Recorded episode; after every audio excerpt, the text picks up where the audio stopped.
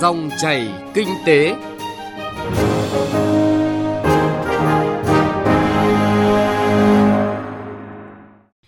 Cảm ơn quý vị và các bạn đã đón nghe dòng chảy kinh tế hôm nay, thứ hai, ngày 11 tháng 3 năm 2019. Biên tập viên Thu Trang cùng nhóm phóng viên kinh tế sẽ chuyển tới quý vị và các bạn những nội dung đáng chú ý sau. Giải pháp nào để doanh nghiệp đẩy mạnh xuất khẩu nông sản chính ngạch? Mở rộng đối tượng tham gia bảo hiểm xã hội hướng tới sàn an sinh xã hội bền vững. Chuyên mục Cà phê Doanh nhân là cuộc trò chuyện giữa biên tập viên chương trình với thủ lĩnh của Tập đoàn Xây dựng Hòa Bình, kiến trúc sư Lê Viết Hải về khát vọng đưa ngành xây dựng Việt Nam hội nhập, vươn xa. Hãy cùng chúng tôi điểm lại một số thông tin kinh tế đáng chú ý trước khi tìm hiểu cụ thể những nội dung vừa nêu. Đến ngày 31 tháng 12 năm nay, doanh nghiệp nào không hoàn tất việc triển khai thu phí tự động không dừng sẽ buộc phải dừng hoạt động thu phí. Các tổ chức không có tư cách pháp nhân, bao gồm doanh nghiệp tư nhân, hộ kinh doanh cá thể, các tổ chức khác như chi nhánh văn phòng đại diện, văn phòng luật sư, vân vân được cấp phép mở tài khoản thanh toán tại ngân hàng, chi nhánh ngân hàng nước ngoài từ ngày 1 tháng 3 năm nay. Đây là quy định mới của ngân hàng nhà nước. Trước đây, chỉ những tổ chức có tư cách pháp nhân mới có quyền lợi hợp pháp khi mở tài khoản thanh toán tại ngân hàng, chi nhánh ngân hàng nước ngoài. Đề án cơ cấu lại thị trường chứng khoán và thị trường bảo hiểm đến năm 2020 và định hướng đến năm 2025 vừa được Thủ tướng Chính phủ phê duyệt. Theo đề án, đến hết năm 2020, toàn bộ các ngân hàng thương mại niêm yết đăng ký giao dịch trên thị trường chính thức. Cục xúc tiến thương mại Bộ Công Thương phối hợp cùng Amazon Global Selling, một trong những kênh tiếp cận người mua sắm trực tuyến hiệu quả toàn cầu, công bố kế hoạch hỗ trợ 100 doanh nghiệp vừa và nhỏ tại Việt Nam. Cụ thể, bắt đầu từ tháng 4 tới đây sẽ có chuỗi chương trình đào tạo trực tuyến miễn phí cho các doanh nghiệp Việt, bao gồm hướng dẫn từng bước để bắt đầu bán hàng trên Amazon, lựa chọn và lên danh sách sản phẩm, quảng bá marketing và tiếp thị, kỹ năng quản lý vân vân để siết chặt nợ động bảo hiểm xã hội, giảm số nợ xuống mức thấp nhất từ trước tới nay trong năm 2019, cơ quan bảo hiểm xã hội thành phố Hồ Chí Minh sẽ gửi ít nhất 10 hồ sơ đề nghị xử lý hình sự các doanh nghiệp nợ động bảo hiểm xã hội và phối hợp nhiều cơ quan để đảm bảo quyền lợi tối đa cho người lao động. Tổ chức xúc tiến thương mại Nhật Bản vừa công bố kết quả khảo sát tình hình hoạt động kinh doanh 2018 từ 787 công ty doanh nghiệp Nhật Bản đang hoạt động tại Việt Nam. Có tới gần 70% doanh nghiệp đạt lợi nhuận cao, Đáng chú ý, 70% doanh nghiệp Nhật Bản khẳng định sẽ tiếp tục mở rộng hoạt động kinh doanh tại Việt Nam trong năm nay. Thưa quý vị và các bạn, Việt Nam xếp thứ 15 thế giới về giá trị xuất khẩu nông sản. Tuy nhiên, xuất khẩu nông sản của nước ta chưa bền vững, phần lớn là qua đường tiểu ngạch. Tại các tỉnh thành phía Nam, nơi có sản lượng nông sản nhiều nhất cả nước, nông dân luôn trong tình trạng lo sợ sẽ được mùa mất giá hoặc là phải giải cứu nông sản. Vậy giải pháp nào để đẩy mạnh nông sản xuất khẩu chính ngạch sang thị trường các nước phát triển? Phóng viên Lệ Hằng thường trú tại thành phố Hồ Chí Minh có bài viết thông tin nội dung này. Mời quý vị và các bạn cùng nghe. Công ty Huy Long An là một trong những doanh nghiệp tiên phong đưa nông sản xuất khẩu trực tiếp chính ngạch sang Nhật. Mỗi năm công ty xuất khẩu chuối sang Nhật và Hàn Quốc trị giá hàng triệu đô la Mỹ. Riêng năm 2018, công ty xuất khẩu được hơn 3 triệu 300 ngàn đô la Mỹ. Để xuất khẩu chính ngạch sang hai thị trường khó tính này, hơn 200 hecta chuối của doanh nghiệp ngoài đạt tiêu chí Việt Gáp thì phải đáp ứng thêm 200 tiêu chí khắt khe của doanh nghiệp Nhật và 170 tiêu chí của Hàn Quốc. Chính vì vậy, trong những lúc chuối rớt giá thê thảm, nhiều nông dân ở các tỉnh miền Đông Nam Bộ phải bán tháo, thì sản phẩm của công ty Huy Long An vẫn xuất khẩu với giá 15.000 đồng 1 kg, cao gấp đôi giá thị trường. Ông Võ Quan Huy, giám đốc công ty trách nhiệm hữu hạn Huy Long An cho biết là liên kết sâu luôn hùng công với họ luôn họ có công, tôi có chợ tôi có kỹ thuật, tôi có người quản lý kỹ thuật tới đó. Thì đâu ra mình rồi, phải tuân thủ cái quy trình trồng trọt, bán hàng mà cái hàng mình có chất lượng, có uy tín, thì người khách hàng ta mới tin tưởng mình thì mới hợp tác với mình lâu dài. Hiện nay nông sản của nước ta phần lớn xuất khẩu tiểu ngạch sang Trung Quốc, quy mô nhỏ lẻ, phân tán. Các mặt hàng nông sản chủ lực thì sức cạnh tranh kém, chỉ có 5% đạt tiêu chuẩn quốc tế, ít có thương hiệu và tỷ lệ sản phẩm qua chế biến còn thấp theo nhiều chuyên gia kinh tế, để đẩy mạnh xuất khẩu chính ngạch nông sản Việt Nam qua thị trường các nước phát triển, thì sản phẩm phải đạt các tiêu chí quốc tế về chất lượng và an toàn vệ sinh thực phẩm như HACCP, Global Gap.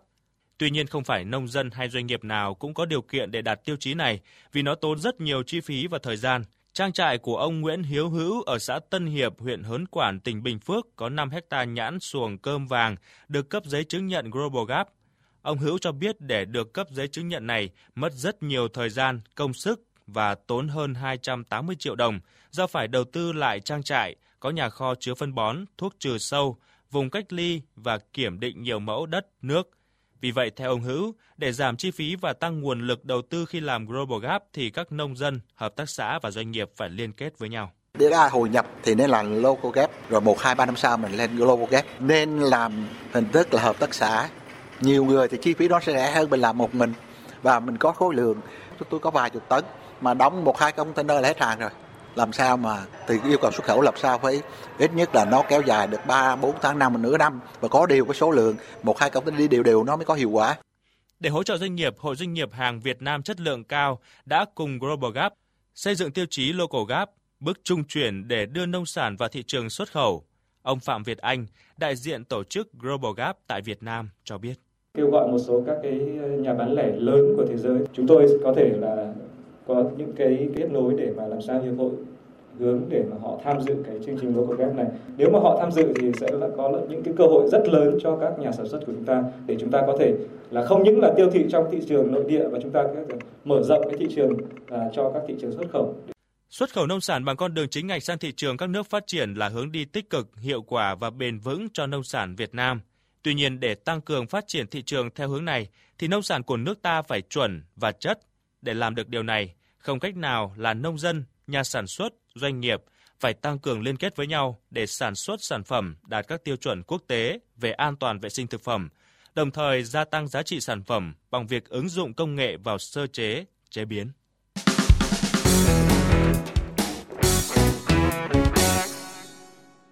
Thưa quý vị và các bạn, tính đến cuối năm 2018, cả nước có hơn 14 triệu 700 nghìn người tham gia bảo hiểm xã hội, chiếm khoảng 30,4% lực lượng trong độ tuổi lao động. Ngành bảo hiểm đã hoàn thành vượt mức chỉ tiêu chính phủ giao trong năm. Tuy nhiên, so với các nước trên thế giới thì diện bao phủ bảo hiểm xã hội ở nước ta vẫn còn thấp. Điều này đồng nghĩa với việc chúng ta chưa có được một hệ thống an sinh xã hội bền vững. Giải pháp nào gia tăng lượng người tham gia bảo hiểm xã hội, góp phần đảm bảo an sinh xã hội vẫn là bài toán nan giải – Chương trình hôm nay chúng tôi xin góp một góc nhìn về nội dung này.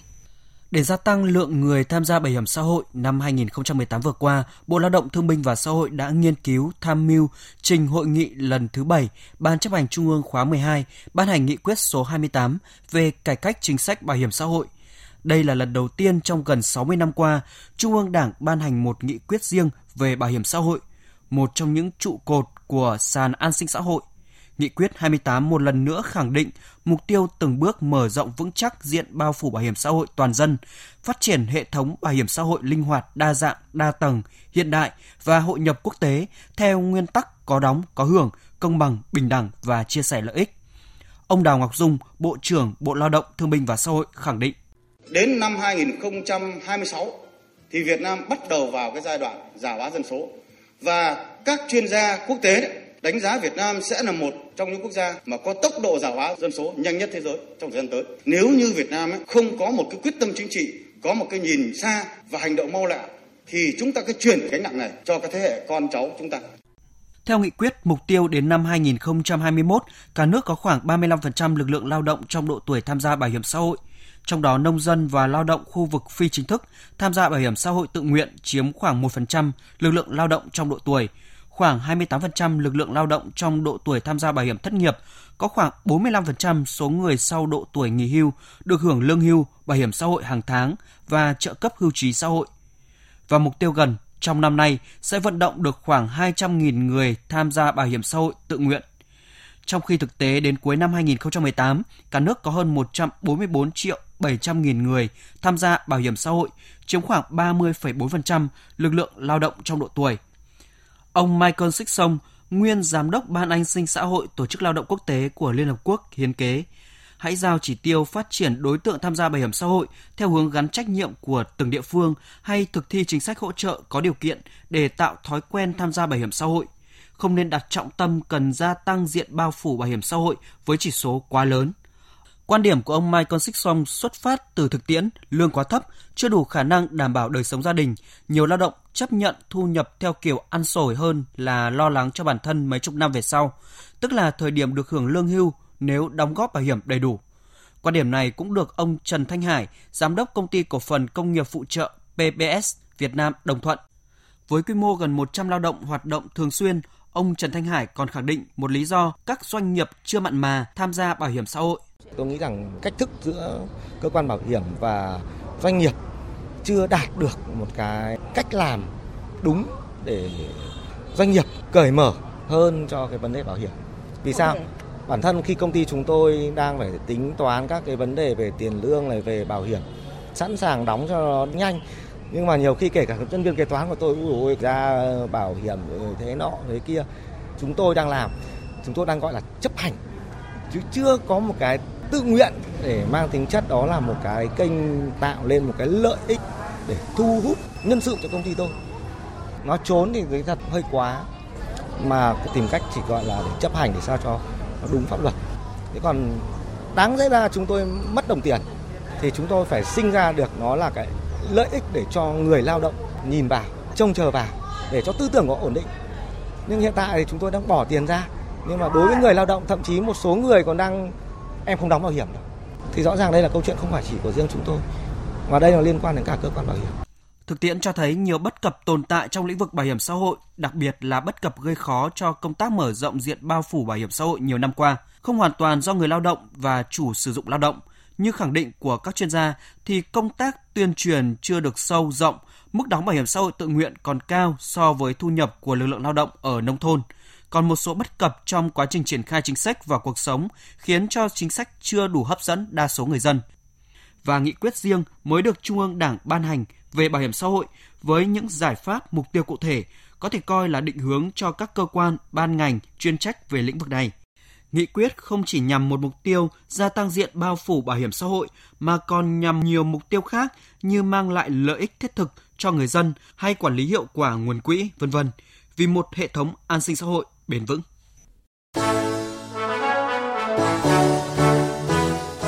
Cà phê doanh nhân